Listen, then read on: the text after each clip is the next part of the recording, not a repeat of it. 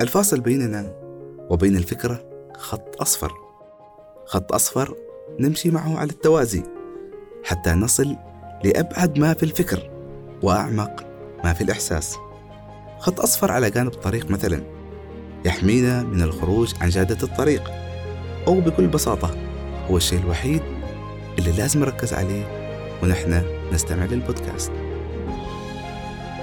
كثيرة هي الخطوط اللي نتوقف عندها. ودائما نسمع إن في خطوط حمراء لازم ما نتجاوزها. الخط الأصفر عكس ذلك تماما. هو ممتد ليوجه بوصلة الأفكار والأحاسيس إلى الطريق الصحيح. ونحن أبدا ما بحاجة لأن نقطع الخطوط أو نتجاوزها. تماما كما يخبرنا الخط الأصفر. يكفي أن نمضي مع الأشياء بالتوازي. وتبارك الذي خلق الوجود موازيا للكائنات.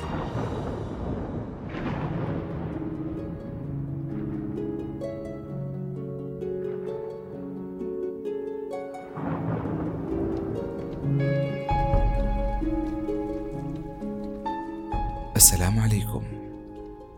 منذ الحلقة الأولى تحدثنا عن قوة السؤال. قلنا عن أنت على قيد الحياة ما دمت على قيد الأسئلة وليست الأسئلة وحدها. أنت على قيد الحياة ما دمت تشرب الماء. الماء أساس كل شيء بل الهواء أيضا. أنت على قيد الحياة ما دمت تتنفس. أنت على قيد الحياة ما دامت الروح فيك أيضا. أو نحن على قيد الحياة ما دامت كل هذه المكونات المادية والمعنوية التي نعلمها ولا نعلمها ما دامت كلها فينا تمضي وفق مصفوفة الكون الربانية. بعيدا عن حلقة على قيد الأسئلة، نحن اليوم عند الحلقة السابعة عشر، وعنوان هذه الحلقة فراغ. نحاول أن نملأ بهذه الحلقة فراغا ما، ربما هو فراغ الرقم 17 من سلسلة حلقات بودكاست خط أصفر، وحتى لا أبتعد بالحديث بعيدا دعوني أتجنب الأفكار الانشطارية تلك التي تأخذني بعيدا عن الموضوع الأساس حين تنشطر بي الأفكار وتتشعب بعدها المواضيع حتى تبتعد عن الموضوع الأساس فتسلك مسارات بعيدة وتلامس مواضيع جديدة ومع الحديث تصبح الحكاية ذات زمان ومكان وشخوص لا صلة لها بالموضوع الأساسي تماما كما يحدث الآن. فها أنا بعد أن قلت دعوني أتجنب الأفكار الانشطارية ها أنا أتعدى ذلك بسبع جمل وهذا من قبيل المصادفة وليس لأنني أحب الرقم سبعة مع أن الرقم سبعة رقم مميز حقا. أقول عنه أنه سنة الكون تتحقق في مضاعفاته الكثير من الأشياء بتكرار مدهش وهذا انشطار آخر عن القضية الأساسية لهذه الحلقة. لذا دعوني أبتعد عن الأفكار الانشطارية. طبعا ما بتصدقوا أني بسويها. ولكن ها أنا ذا أدخل في لب القضية. كنت أتحدث في بداية الحلقة عن قوة السؤال وهذا الحديث أساسه سؤال كنت قد طرحته على منصة الإنستغرام. قلت في السؤال ما الذي يحتاجه أي شيء أو كل شيء حتى يكون له وجود؟ جاءت الإجابات كالتالي الروح الحياة الإحساس الحب قيمة الرغبة الطموح الشغف الالتفات انتباه آية لا شيء النبض اليقين فكرة عقل اسم كتلة وحيز من المادة. غالبا كنت كلما أطرح سؤال ما لا أطرحه من باب البحث عن الحقيقة المطلقة. لكن الغاية الأولى من السؤال هي اكتشاف الفراغ الذي لا أعرفه. تماما كما لا يتخيل أحدهم في القرون الغابرة أن الكون واسع وممتد إلى حدود لا نحصيها. وتماما كما لا يتخيل من لم يدرس العلوم أن هذا الجسد البشري يتكون من خلايا وأن الخلايا ليست في حالة استقرار أبدا. سيكون من الجنون أن هذا الصوت الذي تسمعه عبارة عن موجات وأن في أذنك مطرقة وسندان وطبلة وأن الأعصاب تنقل الإشارات الحسية إلى الدماغ فيفسرها. الأسئلة هي البحث هي المفتاح إلى الفراغ الذي لا نعلم عنه. وما إن يفتح الباب لهذا الفراغ حتى يمتلئ بالإجابات.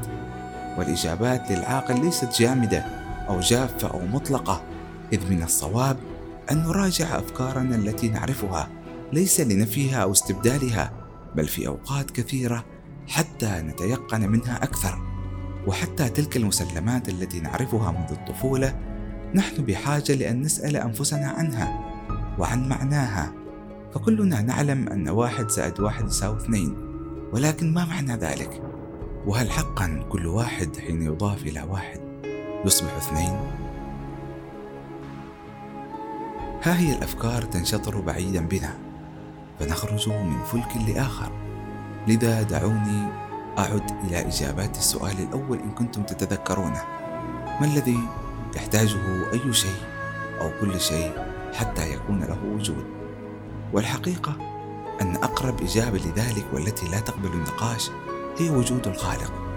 ذلك الذي يكون فوق كل الموجودات وقوانينها. فالقوانين ذاتها من الاستحالة أن توجد نفسها. وفي هذا فلسفة أخرى تتيح لنا الانشطار بعيدا عن الموضوع الأساس. إذ سنتساءل هنا هل القوانين موجودة ونحن البشر نكتشفها أم أننا نحن من يخترعها؟ ونحاول أن نفسر بها سنن الكون. وهذا موضوع يطول وهو بحاجة لحلقة أخرى. ويا مكثر المواضيع اللي محتاجة طرح نقاش فالحديث عن هكذا مواضيع غارقة في الفلسفة ممتع. وإن كان ما بالضرورة أنه لها جواب نهائي ومطلق. وخلونا نرجع للسؤال. ما الذي يحتاجه أي شيء أو كل شيء حتى يكون له وجود؟ من الإجابات التي شدتني الالتفات أو الانتباه إذ أنها تشير إلى أمر مهم يتعلق بوجود الأشياء.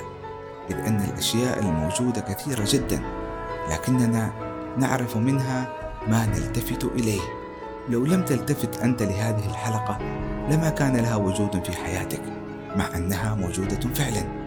لو لم تلتفت لنفسك لتدرك وجودك لما كنت موجودا في معرفتك.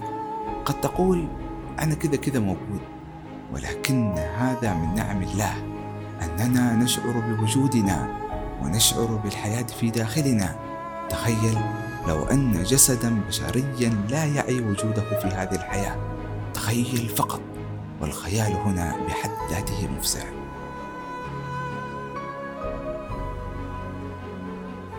ما الذي يحتاجه أي شيء أو كل شيء حتى يكون له وجود؟ الإجابات التي تتحدث عن الحب والمشاعر أيضا إجابات منطقية لنا نحن البشر إذ نحن بحاجة لكل هذه المشاعر حتى يتحقق وجودنا كما أن الإجابة التي قال صاحبها فكرة إجابة عظيمة. تشبه إجابة أفلاطون وهو يتساءل ما الذي يجعل النوع الواحد من الشيء يولد ويتكرر بدقة؟ فالإنسان يبقى إنسان دائما والحصان يبقى حصان دائما وكل شيء يعلل أفلاطون ذلك بأنها الفكرة فكرة كل شيء. كنت وأنا أطرح السؤال ما الذي يحتاجه أي شيء أو كل شيء حتى يكون له وجود كنت أبحث عن إجابة فيزيائية. لذلك توقفت عند إجابتين لشاب وشابة في مقتبل العمر قالت الشابة كتلة وقال الشاب حيز من المادة. والحقيقة أنني حتى قبل أن أسأل السؤال كنت أضع في رأسي الإجابة. وكانت الإجابة وبكل بساطة على هذا السؤال هي الفراغ. واحدة من فلسفاتي الحياتية وطبعا ما يخفى عليكم إني أتفلسف كثير لكن الحياة أصلا عبارة عن فلسفة وكل ما ندرك من الفلسفة شيء نفهم الحياة بشكل أعمق. مثلا وكفلسفة بسيطة أنا الحين أحاول ألطف أسلوب تقديم الحلقة بأني أشوح شوية للعامي وكلمة أشوح هنا مقصودة عشان فكرة تلطيف النص المسموع هذا والفلسفة ما مثل ما نتخيل إنها محتاجة شخص أشعث ناف الشعر من كثر ما هو غارق في الأفكار الصعبة. هي أبسط من ذلك بكثير. هي المنهج الذي تقوم عليه الأشياء الحسية والفكرية بل وحتى ربما المادية. لذلك كل واحد منا بحاجة إلى معرفة ليس فقط كيف يفكر بل ما هي الفلسفة التي يفكر بها. وهذا انشطار فكري آخر عن الفكرة الأساس وهي الفراغ للدرجة التي أجدني فيها قاب قوسين أو أدنى من أن أطلق على هذه الحلقة عنوان انشطارات فكرية. ولكن نخلي العنوان لحلقة أخرى ربما. عموما كنت قد بدأت هذه الحلقة بواحدة من فلسفاتي الحياتية والتي توصلت إليها في حديث مع أحدهم. والحديث مع بعض الناس ملهم لدرجة أننا نتوصل لفلسفات جديدة لم نعرفها من قبل. أما الفلسفة التي توصلت إليها في ذلك الحديث فهي فلسفة الفراغ. الفراغ الذي هو أساس الأشياء. فلو لم يكن هو لما كان شيء. اؤمن أن الفراغ يبدأ من اللا شيء. ثم يتوسع ليصنع ما نسميه فراغ. لكن الفراغ ذاته هو ما سنسكنه حين نبدأ بالتوسع والتمدد. لو لم يكن الفراغ موجودا لما خلقنا نحن؟ لما كان أي بشر على هذه الحياة ولا أي شيء. كل شيء بحاجة إلى فراغ حتى يكون له وجود إلا الله سبحانه وتعالى. فهو فوق هذا كله. هو الخالق للفراغ والأشياء كلها. ومن هذا المنطق يكون للمرء قدرات بحجم الفراغ الذي يتاح له. الضوء مثلا ما كان ليكون لولا الظلام والظلام ليس إلا فراغ فراغ انعدام الضوء بالتحديد.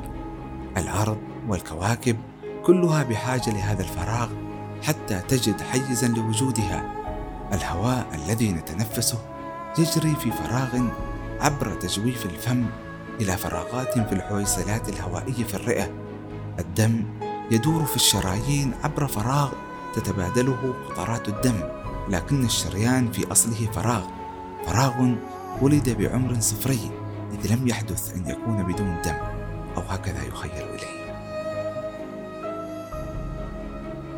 والآن لنذهب بعيدا لنتحدث عن الفراغات الشاعرية والحسية.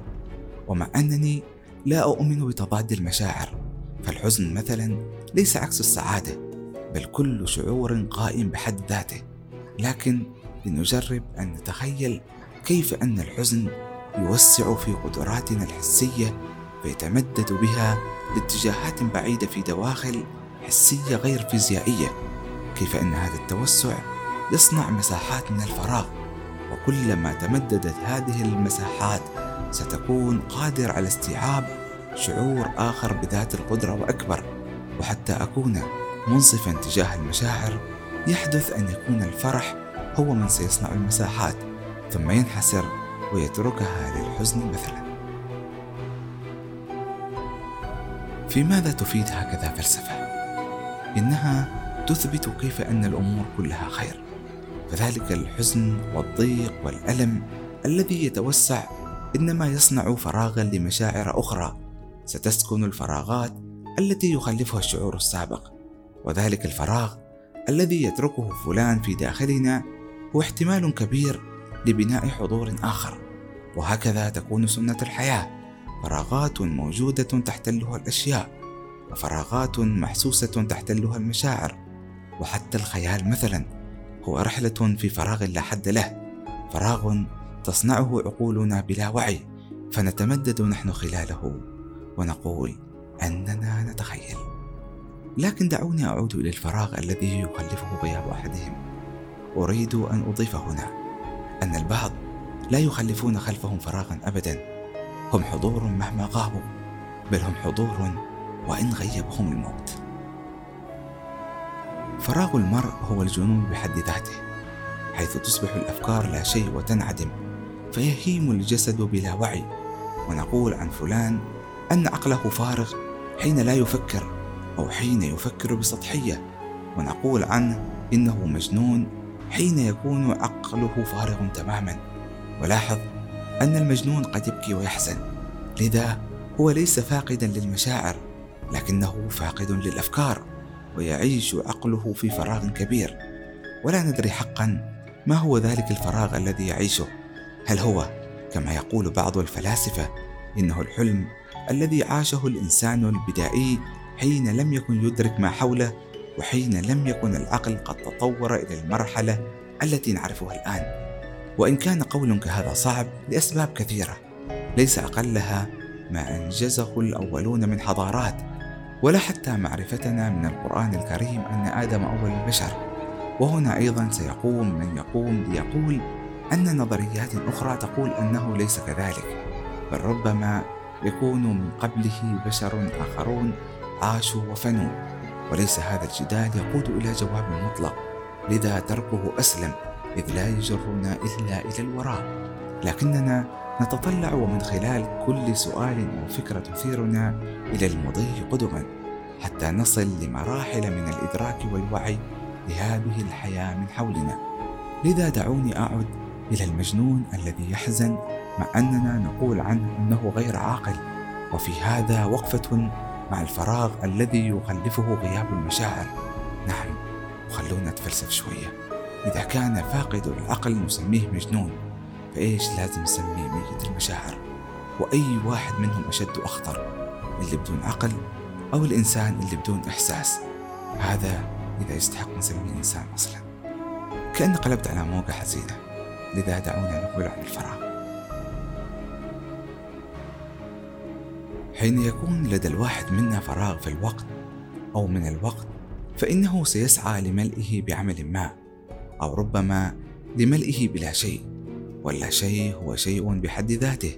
وما أريده هنا أن أقول إن الله حين خلق هذا الكون خلق معه الزمن وهذه من الأشياء التي تدهشني بشدة وهي أن الوقت كان صفرا حتى خلق الله الكون.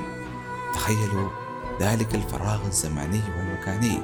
وكيف أنه كان ضروريا ليخلق هذا الوجود.